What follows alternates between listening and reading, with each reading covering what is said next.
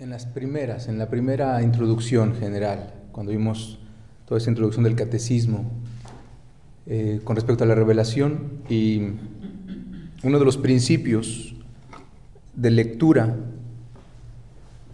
para la escritura, esto es para la interpretación, los sentidos para la interpretación, pero también en el catecismo vimos, no recuerdo el número, eh, sobre los principios que nos da la iglesia para la lectura de la palabra de Dios.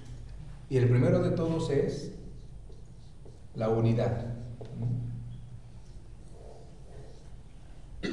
Es decir, la unidad quiere decir que un texto no lo puedes leer abstrayéndolo de su contexto. Aquí, por ejemplo, estamos en el primer libro de Samuel, es el capítulo 15. Estas palabras terribles de Dios, al anatema todo, hombres, mujeres, niños, animales, todo. Y tú acabas el texto y dices, híjole, o sea, qué terrible. Y no, y no entiendes muchas cosas y dices, pero ¿por qué? Bien, la unidad de la escritura. El libro de Samuel, aquí en este caso, el primer libro de Samuel, ¿cuántos capítulos tiene? No recuerdo. Buscan, ¿cuántos capítulos tiene? El primer libro de Samuel. Hasta 31. Tiene 31 capítulos. Aquí estamos solamente en el capítulo 15. Entonces dices, bueno, no puedo solamente leer ese capítulo, ese, ese pasaje, son 30, es todo el libro. Pero no solamente es todo el libro de Samuel. Son dos libros de Samuel. Pero no solamente. También aquí antes de Samuel tenemos el Pentateuco. Y después de los libros históricos tenemos todavía los profetas, a los demás libros. Y no solamente tenemos al Antiguo Testamento, también tenemos el Nuevo Testamento. La unidad, decir leer en la unidad, quiere decir que tengo que tener en cuenta todos los libros con todas sus partes, es decir, los 73 libros.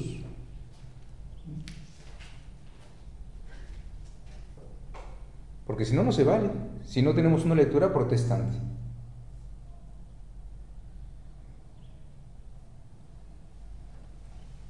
Los padres de la iglesia tenían esta imagen, el sílex, los sílex, las piedras. Frótalas. Y llega un momento en que, ¡paf! Va a haber una chispa y tendrás fuego. O sea, luz. Así también hay pasajes que dices, ¿qué entender de eso? Sigue leyendo. Ese pasaje guárdalo, el que te causó mella o esplendor quizás. Y guárdalo para que lo puedas comprender plenamente, tienes que irlo frotando con toda la escritura. O sea, no puedes abstraer y querer comprender en la misma y sola abstracción porque generalmente no vas a comprender nada. Entonces aquí, por ejemplo, ese pasaje, Amalek, tratar de decir, bueno, a ver, ¿quién es Amalek?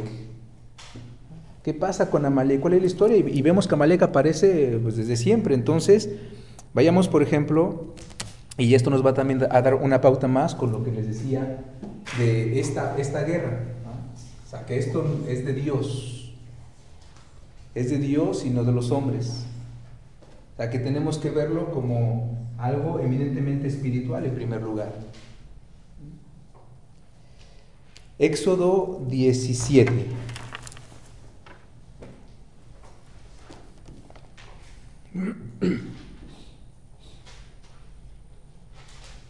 Diecisiete ocho.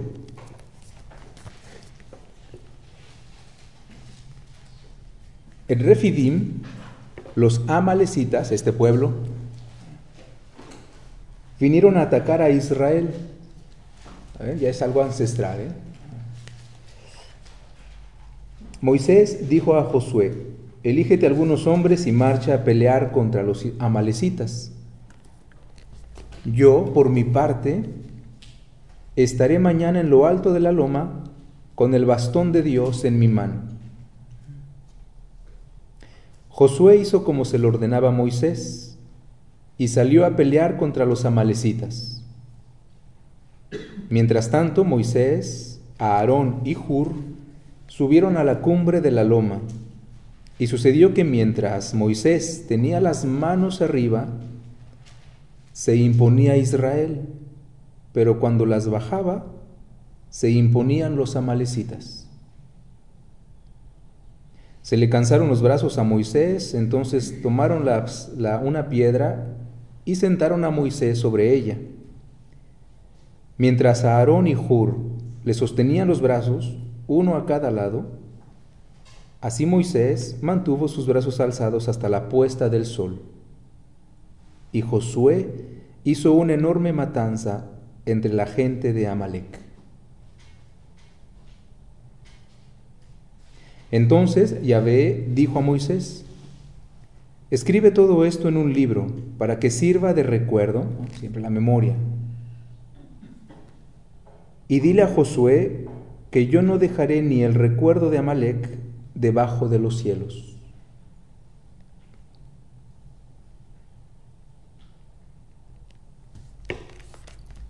Ahí está los amalecitas, ¿no? Un pueblo enemigo, un pueblo racio. Em, y bueno, hay, hay cosas que pasan, pero aquí, la primera, hay que pelear. Bueno, manda a Josué ya ahí aparece Josué, que era uno, de, los, líderes con, Moisés, em, joven aguerrido, valiente. Pero Moisés, ahí el autor sagrado, Moisés es, es consciente de lo, que, de lo que esto, de lo que esta guerra, que sea con Amalek, cualquier otro, representa. Es una guerra espiritual. Y eso solamente se gana con las armas espirituales. Y aquí la principal de todas, la oración. Pero también esta situación puede cansar, ¿eh? Y se le caen los brazos. De hecho, hagan ese ejercicio, ¿eh? Háganlo realmente. Traten de orar así más de cinco minutos. Van a ver si pueden. Para que vean también lo que el Padrecito sufre cuando estamos así toda la misa.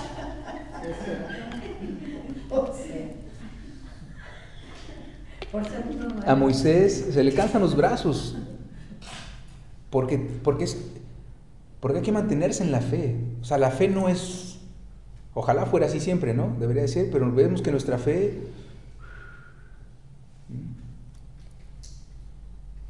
Y Moisés ora, pero cuando comienza a cansarse, porque el tiempo pasa y sus brazos comienzan a caer, y entonces Israel comienza a perder.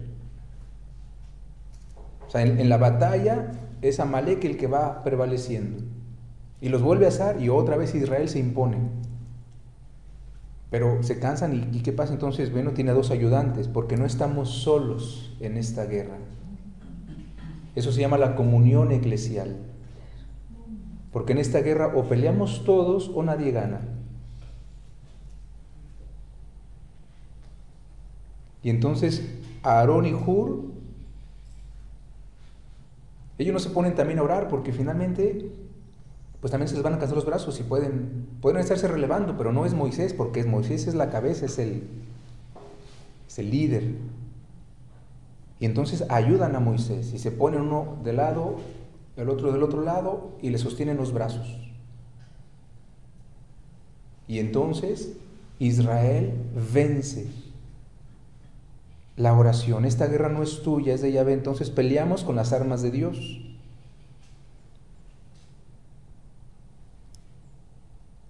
La oración. La comunión. Por eso el decir, oye, ora por mí no es cualquier eh, cosa, ¿eh? O sea, realmente ora por mí. Estoy pasando por una situación difícil, oren por mí, por favor. Pedir esta ayuda, esta intercesión del otro no solamente de los santos, claro está, de la Virgen María y de Jesús mismo, en primer lugar, pero de, la iglesia, para vivir en esta comunión y decir, ora por mí. O sea, necesito que pelees conmigo. No porque el otro te cuente su batalla, lo que está pasando, no, tú sabes que está pasando por algo fuerte, bueno, te pones realmente en oración con, ella. Eh, y tú eres, haces un jur, haces un arón que está sosteniendo a tu hermano para que esa batalla que está pasando en su corazón él salga vencedor, su fe salga vencedora. Y eso es la vida cristiana. El texto de aquí dice que Moisés, así Moisés mantuvo sus brazos alzados hasta la puesta del sol. ¿Mm? Es todo el día, es toda la vida. O sea, esto no se acaba hasta que se acaba. Hasta la puesta del sol. O sea, que esto es algo constante, o sea, que no, no podemos reposarnos hasta que no se haya acabado la guerra hasta que no se haya acabado este día, o sea, esta vida, como San Francisco de Asís le decía a sus hermanos, ¿no? Esto, esta, lucha se acabará 15 minutos después de la muerte. O sea, tú sigue echando ganas. O sea, no te desesperes y aquí estamos y te ayudamos y yo rezo por ti eh, y hay que seguir. Entonces, dos, dos, cosas aquí para comprender esta eh, Samuel y esta batalla con los amalecitas y esta, este anatema que Dios pide. En primer lugar, porque ya hay esa, esa profecía, ese castigo que Dios prometió desde Moisés a este pueblo amalek por haber cerrado las puertas al pueblo cuando pasaba por el desierto. Eh, y ahí está, Dios aquí le dice, vuelvo a recordar, Yahvé le dice a Moisés, escribe todo esto en un libro para que sirva de recuerdo y dile a Josué que yo no dejaré ni el recuerdo de Amalek. O sea, exterminaré totalmente. Ahí vencieron, pero quedaron, o sea, los que huyeron, los que se escaparon. Pero dile que no dejaré recuerdo alguno. O sea, de ese pecado, ese pecado que a veces sí elimina, o sea, matamos o, logramos vencerlo y pensamos que ya estamos, no, cuidado porque quedaron algunos esparcidos por ahí y se van a volver a reagrupar. Jesús dirá un día en el Evangelio, cuando el demonio es echado fuera, en, esa casa que es limpiada, y se va, el demonio tiene que irse, porque ya no, ya, no tiene tu voluntad. Tú lo echas, dejas entrar la luz de Cristo, el demonio se va, pero no se queda tranquilo. Él se va y después regresa con siete más fuertes que él. Y ahí como el tonto de la casa limpia, pues pensó que ya había vencido, espérate, es hasta la puesta del sol, hasta esto no se acaba hasta que se acabe, entonces no tienes que bajar los, los brazos, no tienes que bajar la guardia. Y dice Jesús, entonces Él viene con siete más poderosos, entra en la casa y el desastre es peor que antes. Esto no se acaba hasta que se acaba, hasta la puesta del sol Moisés se mantuvo en oración. Es decir, viviendo esta guerra como Dios quiere, que sabiendo que esto es espiritual, antes que el combate físico que está pasando ahí abajo. Él está arriba en la montaña, el pueblo está allá en, la, en el llano peleando. Es lo que Jesús nos recuerda constantemente. Oren para no caer en tentación. Lo dirá.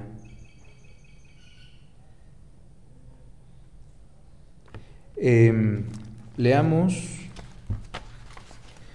números 24.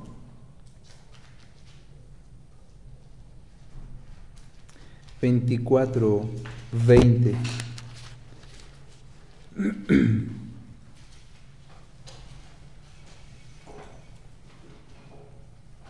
Otro recuerdo de lo que iba a pasar con Amalek. Balaam dijo, vio a Amalek y dijo su poema así. Amalek, la primera de las naciones, tu posteridad desaparecerá. Al ver los centinelas dijo su poema, a los cenitas, perdón, aquí solamente con Amalek. Amalek, primera de las naciones, tu posteridad desaparecerá. O sea, ya esto, Amalek había sido, ha sido prevenido. Esto se va a cumplir aquí en, en este segundo libro, en el, primer libro de Samuel, y aquí con la destrucción, el cumplimiento de, esa, de, esa, de, ese castigo a Amalek por su pecado. Pero es el pecado mismo. es el pecado mismo. Aquí, más allá de la persona o, del pueblo, es el pecado. Eh, será eliminado. Tarde o temprano, totalmente. Ahorita el pecado ya está, Cristo ya venció. Sin embargo, seguimos pecando, o sea, seguimos siendo tentados por Satanás porque Él, aunque ya está vencido, ya no tiene ese poder sobre nosotros. Ya tenemos la salvación, tenemos la fe, tenemos la esperanza, la caridad, tenemos los sacramentos, tenemos a Cristo, tenemos su gracia, tenemos su fuerza. Pero esto se acaba hasta que se acaba. Entonces Él sigue, pero un día será completamente destruido, ya es el Apocalipsis, ¿no? Será encadenado y por la eternidad. Y ya serán los cielos nuevos, la tierra nueva, ya ninguna lágrima, ningún penar, pero nos pide el Señor mantenernos. Entonces también aquí es esa promesa de, ese pecado que va a ser, en este caso, representado por Amalek, que será destruido totalmente. Y es lo que pasa aquí en, este pasaje 15, el capítulo 15 del primer libro de Samuel. Entonces ven, estos principios que nos da, que nos da el catecismo, la, la, la, iglesia, la unidad de la escritura. Hay un pasaje difícil, hay un pasaje que choca la inteligencia, espérate, o sea, vamos a comprenderlo, vamos a servirnos de los sentidos y sobre todo aquí del principio de la unidad. No quieras interpretar y comprender un pasaje abstrayéndolo de su contexto. Entonces, mientras no hayas estudiado y leído constantemente con la ayuda del Espíritu Santo y un día vas a encontrar con algún otro libro, aquí ya les pongo tres, a ver, irnos con las preguntas. Bueno, ¿quién es Amalek? A ver, vamos a ver qué hizo en el pasado, qué pasa. Encontramos este pasaje bellísimo y clásico de Moisés, que ora, y que es la oración, finalmente, el fundamento de la victoria, de toda guerra. Pero es también qué difícil nos es comprenderlo. Señora, ore, tiene un problema, ore. Señor, ore. Y quieren algo más concreto. Algo más concreto. ¿Qué debo de hacer para que se acabe esta situación? Entonces, bueno, pues, ¿qué quiere? Más que la oración. Pero no creemos. Y volvemos a esta falta de fe. ¿Qué fue lo que le pasó a Samuel? A Saúl, perdón. O sea, caen sus, caen sus criterios humanos. Y comienza él a hacer, a a llevar su realeza, pero como él entiende. Porque Samuel no está, porque Samuel tarda, porque finalmente... Y, se, usurpa hasta eso un, un, oficio que no es el suyo, como es la liturgia, lo del sacerdote, no ofrecer los sacrificios, etc. Bien, entonces continuamos con el primer libro de Samuel. Sí quedó más o menos claro esta cuestión de las guerras la unidad de la escritura, el sentido de la, escritura, etc.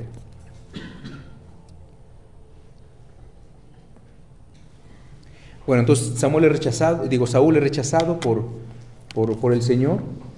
Em, un dato curioso, aquí mismo, en el, al final del, del capítulo 15, em, bueno, ya le dice Samuel, ya había rechazado, ya te echa de la realeza, o sea, ya estás fuera. El versículo 23. Saúl trata de excusarse. Versículo 24. Tuve miedo al pueblo e hice lo que me pedía. Eh, el mismo, el mismo reflejo de, de Adán y Eva. Adán, ¿qué hiciste? La vieja que pusiste a mi lado, Señor, ella me dio. ¿Mm? Perdón, la mujer dijo. ¿Ah?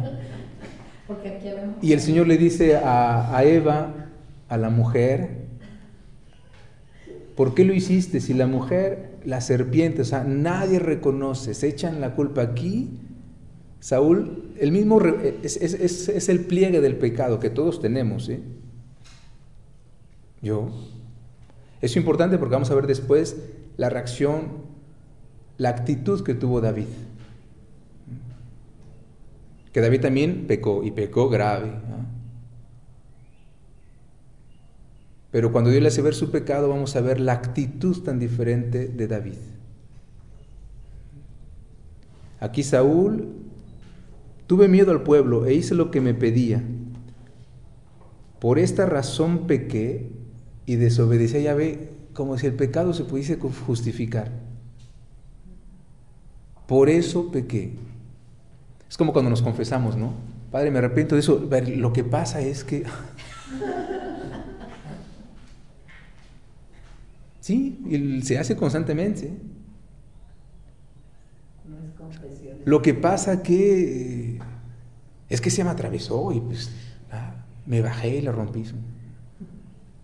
No, no se puede justificar el pecado. Adán no reconoce, Eva no reconoce, se echan la bolita. Y aquí Saúl, el mismo pliegue de ese pecado original. El pueblo, tuve miedo al pueblo, así como Adán tuvo miedo a su mujer seguramente, bueno, y hasta la fecha continúa. Pobres hombres. Tuve miedo al pueblo e hice lo que él me pedía, por eso pequé y desobedecí la orden de Yahvé y sus palabras. Ahora, por favor, perdona mi pecado y ven conmigo, para que me postre delante de Yahvé. Pero Samuel dijo a Saúl, esta vez no iré contigo, o sea, ya es definitivo, se acabó. Esta vez no iré contigo, ya que despreciaste la palabra de Yahvé, Yahvé te ha desechado y ya no reinarás más sobre Israel. Y como Samuel hiciera ademán de irse a su casa, Saúl quiso retenerlo, tomándolo al borde de su, del borde de su manto que se rasgó. Entonces Samuel le dijo, hoy Yahvé te ha arrancado la realeza de Israel. Tercera vez, es enfático. Te ha arrancado la realeza de Israel y se la ha dado a tu prójimo que es mejor que tú. El que es la gloria de Israel no puede mentir ni arrepentirse. Saúl reconoce, bien, sí, es cierto, he pecado pero no me vayas a humillar ante los ancianos de mi pueblo y ante Israel.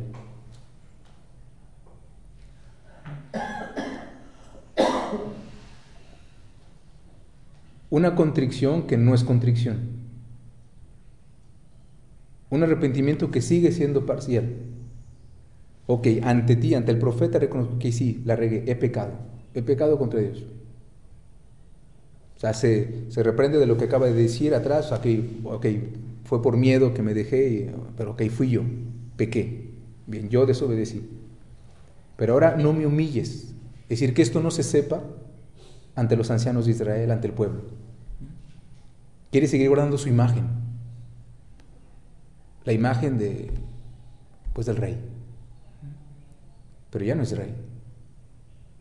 Tres veces le ha dicho Samuel, no, Dios te ha quitado la realeza. Ok, acepto, pero que no se vea al exterior.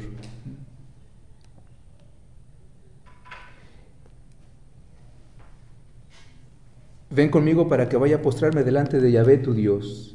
Y Samuel se fue con Saúl, este se postró delante de Yahvé. Vemos también esta amorosa pedagogía de Dios. Ok, Samuel acepta para, no para encubrirlo, claro está, sino aquí sí vemos más bien esa, eh, pues esa compasión de Dios, esa misericordia, que aunque no es el arrepentimiento total y sincero el que Dios busca, bueno, Samuel va con él, pero después Samuel va a acabar con, así, con la cabeza del pecado, el rey Amalek, que no, el rey Agag, que no mataron tampoco, y lo va a destrozar, dice aquí el texto, lo despedazó al rey. O sea que Samuel tenía también su, su irascible. Samuel se volvió a Ramá mientras que Saúl regresaba a su casa de Gibea de Saúl. Samuel no volvió a ver más a Saúl hasta el día de su muerte, ¿saben? La ruptura fue definitiva. Pues se sentía molesto por el hecho de que a Yahvé ahora le pesaba haber hecho a Saúl rey de Israel. Y aquí vamos a comenzar ya el puente con el, rey David. Pasaje que conocemos muy bien, no voy a leer todos estos pasajes que siguen porque los conocemos creo que bastante bien por la liturgia. Eh, leo solamente este inicio de la consagración de David, ¿no? en capítulo 16.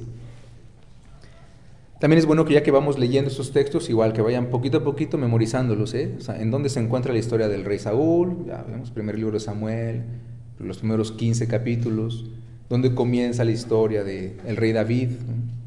Entonces ya que vayamos también haciendo un trabajito de, de memorización para ir más o menos ubicándonos. Eso fue uno de los desafíos, de los retos que les propuse desde el inicio del curso, o sea, irnos ubicando en la palabra de Dios. O sea, de más o menos, yo no digo aprenderse capítulos y versículos de memoria, sino ubicar, grosso modo, las etapas de, de la historia santa, los libros, el contenido de los libros, los principales pasajes. Y en este caso aquí, pues estos son pasajes importantes. El de aquí el capítulo 16 es muy conocido porque pues lo escuchamos al menos dos veces al año en las lecturas de la misa.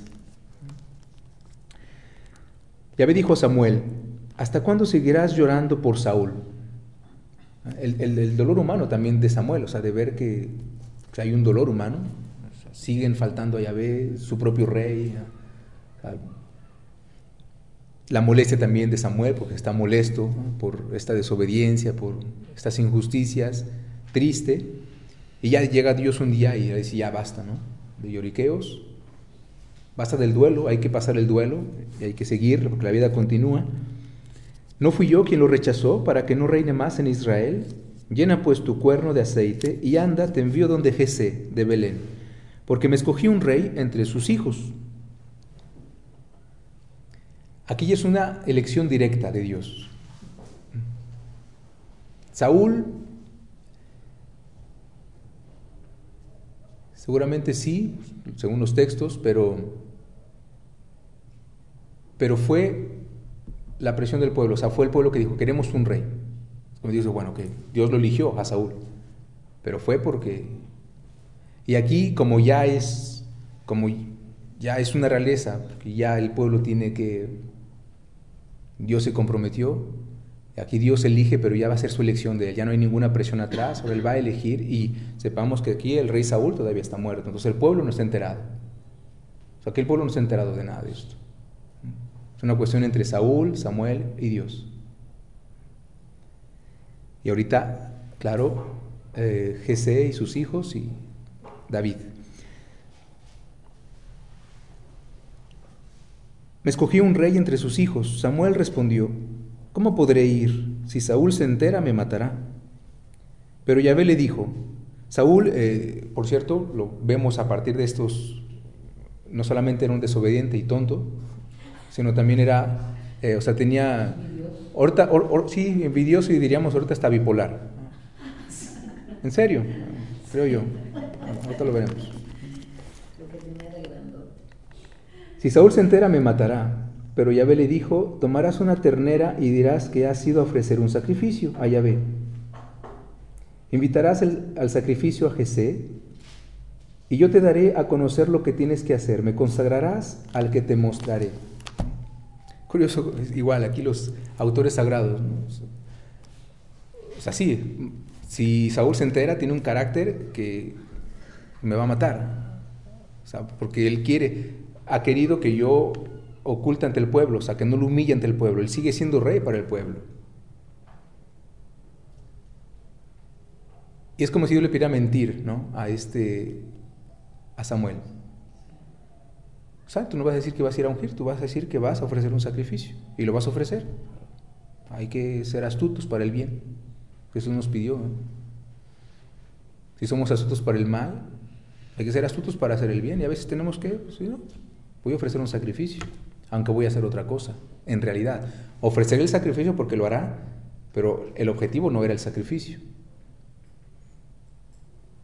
O sea, vas a ir a ofrecer un sacrificio, pero no le digas que Realmente a lo que te envío es a ungir al nuevo rey. A esta adaptación de Dios. Sean astutos para el bien. Así como Él eh, te pidió que, no lo ante el pueblo, o sea, sigue siendo rey ante ellos. Bueno, pues también vamos a hacer de cuenta que Invitarás al sacrificio a Jesé y yo te daré a conocer lo que tienes que hacer. Me consagrarás al que te mostraré. Es Dios el que guía, es Dios el que pide, es Dios el que hace, es lo que Él quiere hacer. O sea, somos sus instrumentos, somos cooperadores de Dios. O sea, aquí harás lo que te diga, elegirás al que te diga, harás lo que te diga que tienes que hacer. Samuel hizo como le había dicho Yahvé, así como Moisés en el Levítico. Y Yahvé hacía todo, eh, y Moisés todo lo que Yahvé le decía hacer con respecto a, la liturgia y a los vasos sagrados, a los ornamentos. Dios le decía y Moisés hacía todo y tal cual como Dios le, le decía. Aquí también Dios dice y ver el, lo diferente de las dos actitudes, ¿no? Saúl, que escuchó la palabra de Dios, hace esto y no lo hace.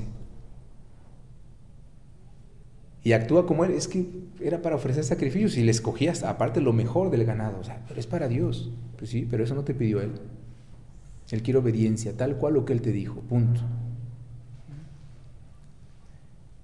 Y aquí vemos el contraste, el verdadero servidor de Dios, el hombre de fe, y Samuel hizo como había dicho Yahvé, como había dicho. Cuando llegó a Belén, los ancianos salieron temblando a su encuentro, porque dijeron, China, ahí viene el, ¿ah? el profeta y a lo mejor nos trae una... O sea, así estaría, ¿no? La conciencia de los de Belén también. Le dijeron, ¿vienes en son de paz? Sí, respondió en son de paz. He venido a ofrecer un sacrificio a Yahvé. Purifíquense y vengan conmigo al sacrificio. Fue a purificar a Jesé e y a invitarlo al sacrificio junto con sus hijos. Cuando entraron, Samuel divisó a Eliab y pensó, aún los servidores de Dios que obedecen a Dios se pueden equivocar porque seguimos teniendo pensamientos humanos. Y Samuel al ver a Eliab, el primer hijo de Jesé, se dijo en su interior, seguramente será este el que Yahvé va a consagrar. Pero Yahvé dijo a Samuel, olvídate de su apariencia y de su gran altura, lo he descartado, porque Dios no ve las cosas como los hombres. El hombre se fija en las apariencias, pero Yahvé ve el corazón. Como Eliab era grande, seguramente forzudo, o sea, fuerte, una buena apariencia, ah, este sí tiene perfil de reino, imponente, así grandote. los chaparritos no tenemos mucha suerte en esos puntos, pero... lo bueno que Dios dice, ¿no? Él se fija en el corazón, esa es nuestra consolación.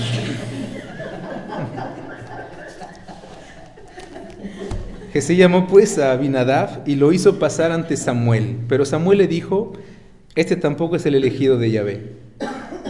Jesé hizo pasar a Sama, pero Samuel le dijo, Yahvé tampoco lo ha elegido. Finalmente Jesé hizo pasar a sus siete hijos ante Samuel, y Samuel decía a Jesé, Yahvé no ha elegido a ninguno de estos. Aquí para los novicios es interesante esto, porque bueno, ahorita va a haber tomas de hábito, va a haber eh, ya una, la, la aceptación al noviciado, uno que va a hacer profesión, o sea, un paso más, profesión simple pues sí, somos nosotros los hermanos o el prior general quien, juzgando, discerniendo si tienen vocación, si no tienen vocación, si un chance más. Pues son, hace parte de la humanidad porque pues Dios así nos, así nos conduce. Pero al final de cuentas, pues no es, no es el hombre el que elige, ni el hombre el que desecha. También ahí tenemos, hace parte de la fe. El hombre se puede equivocar, pero Dios no. Aquí eh, este punto teológico importante en, la, en las elecciones divinas, como es el caso de la vida religiosa, que es un don divino, o el sacerdocio. O sea, no es un querer humano. Los esposos sí, ellos es, una es vocación natural y a ellos eligen. Si se equivocaron, pues ni modo, ahora se friegan. Y si la acertaron, pues adelante, ¿no? Pero la vocación divina no, esa viene de Dios. A esa es, no es que yo haya querido ser religioso, o que haya querido ser sacerdote, no, es Él el que, el que viene. Va a pasar por este discernimiento del hombre, como Samuel. Pero Samuel va a ser claro, una, no pienses como los hombres, o sea, no te dejes llevar por las apariencias, es que se ve bien piadoso, hermanitos, que sí le veo tinta, porque mira, siempre está bien puesto ahí en la capilla. ¿Mm? Pues sí, ahorita, pero después. O no, tal es hermano porque su inteligencia, criterios humanos, que son importantes, pues dice Dios no, porque al final soy yo el que elige, yo no me dejo, yo no, yo no pienso como los hombres. Pues también para tenerlo siempre en, en cuenta que la vocación divina Eso es una elección de Dios, aunque tenga que pasar por los hombres, pero es Dios el que nos elige. Y por lo tanto es de Dios que recibimos ese llamado. Entonces Samuel dijo a Jesé, ¿estos son todos tus hijos? Respondió, todavía falta el menor, el Benjamín, que cuida el rebaño. Samuel le dijo, mándalo a buscar porque no nos sentaremos a la mesa hasta que no esté aquí. Recuerden también aquí el, pasaje de José en el Génesis, que les dice a, sus hermanos, todavía sin desvelarse él, no les daré más trigo si no traen a su hermano menor. Ellos no sabían quién era, el intendente egipcio. Y claro, Jacob no quiere dejar a su hijo menor porque es el que ama. Él con José, los hijos de su esposa amada. Y dice, no, si ya le pasó a José esto, si este se va y le pasa también algo, me van a mandar a la tumba, dice Jacob. Pero los hermanos, pues es que el, tipo nos dijo que si no le llevábamos a, nuestro hermano menor, que le estábamos mintiendo, entonces no nos dará y al parte nos va, nos puede ir peor. Cuidaremos al Benjamín, no te preocupes. Y aquí también es el Benjamín, es el menor, el que Dios está buscando. Samuel le dijo, mándalo a buscar porque no nos sentaremos a la mesa hasta que no esté aquí. Fueron pues a buscarlo y llegó. Era rubio, con hermosos ojos y bella apariencia. O sea que finalmente también está eh, la apariencia. O sea que Dios nos escogió un feíto. También se escogió uno que estaba bien. Pero los demás no tienen el corazón de David. Yahvé dijo entonces, párate y conságralo, es él. Es curioso, ¿no? Yo, si yo me pongo en el papel, de Samuel, pues yo hubiera dicho, pues ese también está guapo. Quizá no está igual de forzudo, o sea, tiene pero está igual, guapo, rubio. Dice que era muy bello, de hecho, eh, guapo. Uno diría humanamente, pues tú me dices que me lleva por las apariencias con los primeros, o con el primero, pero pues este también eh, tiene buena finta, ¿eh? Pero Dios ve el corazón. O sea, no es una cuestión de, eh, yo no veo las apariencias físicas, corpulentas, bonitas. No, sí, también David era, era de buena apariencia. Pero hay algo más que eso. Hay algo más que la buena inteligencia o, la piedad del tal hermano para saber o decir que eso no es su vocación aquí. Hay algo más. Eso es importante. Digo también para que no vayan a agarrarlo ahí de que pues, no importa que no sea piedoso o inteligente, ¿no? ¿no? También hay que hacerlo, pero vamos más allá de eso, de la elección de Dios. Yahvé dijo entonces, párate y conságralo. Samuel tomó su cuerno con aceite y lo consagró en medio de sus hermanos, la unción de la cual les hablé hace un rato al inicio, que es el, el rito central. El Espíritu Santo es el aceite que consagra, que, que toma como posesión aquello en lo que se derrama. Desde entonces y en adelante el espíritu de Yahvé se apoderó de David. Por lo que respecta a Samuel, se levantó y se volvió a Ramá.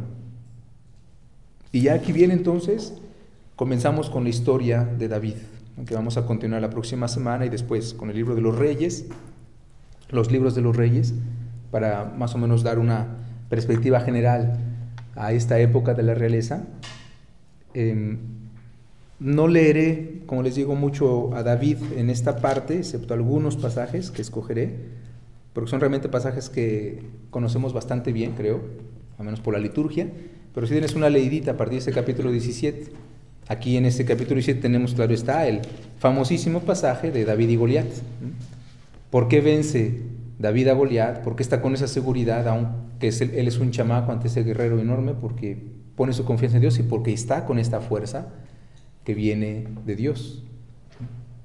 Porque se sabe el consagrado, aunque todavía nadie más lo sabe, más que él, sus hermanos, su papá y el profeta. Y vamos a ver aquí, ya vemos cómo, eh, pues cómo Dios se sirve de las circunstancias para eh, pues para seguir llevando a, a cabo su plan. Saúl ya no es rey, aunque está todavía a la cabeza, Y ahora hay el rey que Dios eligió. Saúl no lo sabe, es más, no lo sabrá, está ahí con él, va a vivir con él, lo amará y al final acabará odiándolo, hasta queriéndolo matar.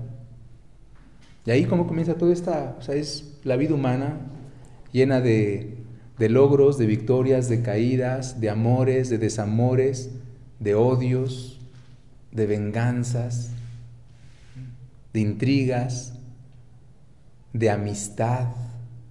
Aquí va a aparecer eh, ese gran pasaje de la amistad entre el hijo de, de Saúl, Jonatán, y David. Y como Jonatán saldrá siempre en defensa de su amigo, que dice el texto, cuando lo leamos, lo amaba como si fuera él mismo. Lo que dice Aristóteles de la amistad. La verdadera amistad es amar al otro como un alter ego, como otro yo, que eres capaz de dar la vida por él. Y es lo que hace Jonatán. Es la primera eh, manifestación expresa de este amor de amistad, como le llamamos, a un amor verdadero entre dos, entre dos seres, en este caso Jonatán, dos jóvenes, Jonatán y David, y lo que es capaz, esta amistad. Una amistad justa, una amistad verdadera, una amistad sincera, una amistad que defiende al otro de la injusticia, aunque sea el papá, aunque sea el rey, y que es capaz de guardar el secreto, que es lo que vemos en esta historia entre Jonatán y, y David. Gloria al Padre, al Hijo y al Espíritu Santo